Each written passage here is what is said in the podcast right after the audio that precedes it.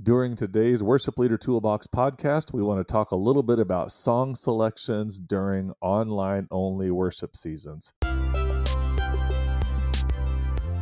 Hey, I'm Clint Benish, and I want to welcome you to the Worship Leader Toolbox podcast, where our mission is to equip you with ideas and resources to faithfully serve in your local church. Please take a few moments to subscribe to this podcast and give it a five star rating and review. But for now, let's join Tim Price as we jump in today. Here in the great state of Illinois, the COVID restrictions are once again becoming tighter during this pandemic. And though the governor can't dictate worship gathering limitations, our United Methodist tribe has asked all 800 churches in our conference to suspend all in person worship for the month. So, in many ways, here we go again. After several, several weeks of in person gathering, a lot of outdoor services, a lot of real careful planning for indoor services since pretty much midsummer we are back to online only, and that will last at least through the end of this year, maybe longer for our church. So, here are some things that I want to try to remember as we are making song selections for worship. And I'm not sure if you're in this boat, but your church may also be dealing with online only. There's a definite difference between in person and online and online only. Part of that is just the energy that comes from other people sitting on their couch, knowing that there is a group there part of it's just the engagement and the clapping and the connection and the the worshiping it's just there's a difference. And so as we are planning here for the next few weeks uh, dating this podcast i realize but we are in the christmas season here and that sort of helps set up a little bit of framework for the type of songs that are going to be chosen. But here are just three simple things that i want to try to remember here in our ministry. Number one in terms of song selection less overall and maybe this isn't true for everyone, but in my limited experience of participating online, there just seems to be a disconnect to some degree when the song and music portion of the worship goes back to back for a real long extended period. And so, as we are choosing music, there's a chance that we just need to provide fewer songs overall to have a more effective connection with those sitting at home in their living room. And as we make that strategic choice, it's going to maybe seem like we're offering less, you know, just uh, not doing our best or or trying to make it easier or something like that. When in reality, music has always been a tool for worship. So music is an important part of worship. It's listed through the Bible. It's very detailed in the Bible. There's a lot to it, and we all know just how you know powerful it is. But the fact is, it's still a tool. Trying to use worship or use music in worship to enhance the opportunity for people to connect. And during this season, there's a good chance if we're going to enhance connection, it's going to be with less. And so that's one aspect to song selection during online only seasons of ministry in your church for worship. The second one is the idea of performance mindset. In the first wave of this pandemic, we we really chose to revert to very familiar songs, mainly so that we didn't have to rehearse as much, and also so that people could get a sense of normal.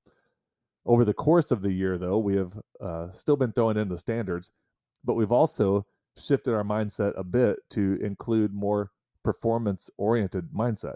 So the songs that we're uh, doing, some of them are easily recognizable, but some of them are songs that um, you know might just be a song that we're only going to sing one time. It either fits with the message that day or or is just a, a song that wouldn't really be a singable congregational. So it comes off as, you know, just a performance song that may only happen once and, you know, down the road one more time somewhere or something like that.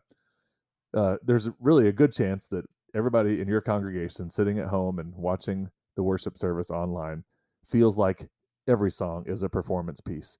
So correct me if I'm wrong. I would love to hear from you, but do you, when you are at home participating in online worship, do you stand near your couch or dining room table or living room and actually stand and participate in singing, or do you stay seated and just um, watch as an observer? And and both those are okay. And uh, you know, it's just a weird world of trying to put all this together and make it happen. But um, if it's going to be a performance mindset, then that leads us to select songs that are going to be u- utilizing unique arrangements or unique instrumentation or lyrics or words that are you know different and um, just an opportunity for people to listen in to beautiful music it also raises a little bit of pressure of song selection to make sure that the worship team is able to prepare well and pull it off. And it also opens the door for the third aspect of song selection here, and that is new songs. Since people are mainly just listening to online worship, instead of rehashing familiar, familiar, familiar, why not pull out new songs? Some of these might be strategic ones that you're going to begin to learn as a church. Once we're through all this and we're sitting back together in worship, we'll be able to uh, have a, a, kind of a new uh, sense of energy from all the new songs that we now know. And um, and you know, really, the idea of selecting something new on a regular basis. Usually, there's always been talk in worship ministry about not having too many new songs the same day, or you know, putting in a new song on week A and then again on week B and then skip week C and then put it back in for D so that everybody can, you know, really grasp a hold of it.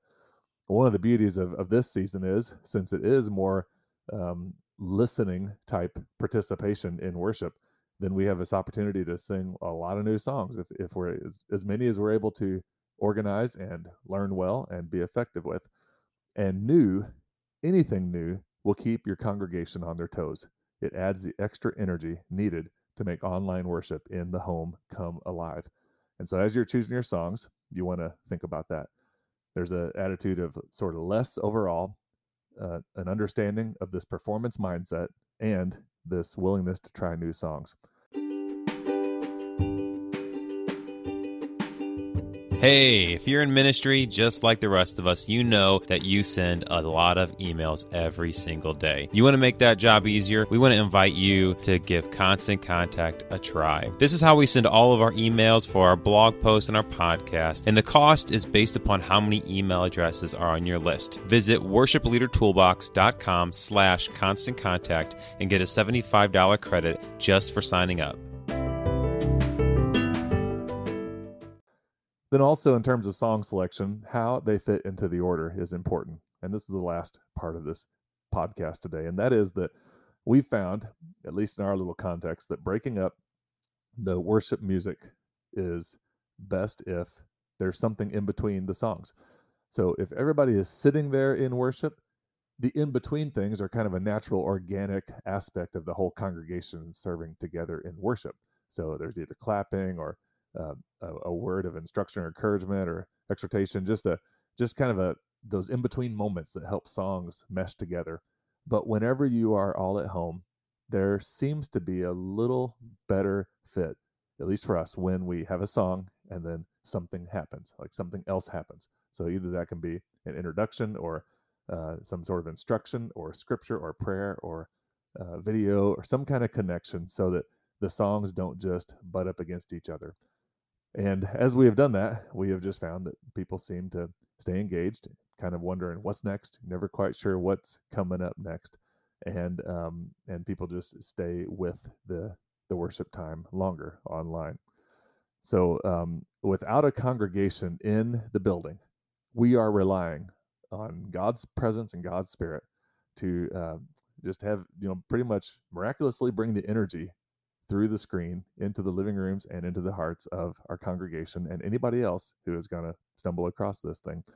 So I know it's not unique. I realize everybody is dealing with it, but all of a sudden we are thrust back in in our own ministry of choosing songs for the interesting puzzle of being in this all exclusively online only world for our church. So I just want to encourage us today to think about those and mainly encouraging myself to. Less overall. Remember the performance mindset idea, new songs, and strategically and intentionally fitting them in order so that it can most have the most opportunity to impact your church and invite them to worship. So, what are you doing? And how has it been working in your church? I'm praying for your ministry, praying for our whole church as we continue to march through all this and all the various ramifications of serving um, in gospel work, being the hands and feet of Christ, being the church in the truest sense of the word during this pandemic. You can take a look at this blog post at worshipleadertoolbox.com. And my name is Tim Price, and I'm so thankful that you are along with us, and I hope to see you soon. Thanks.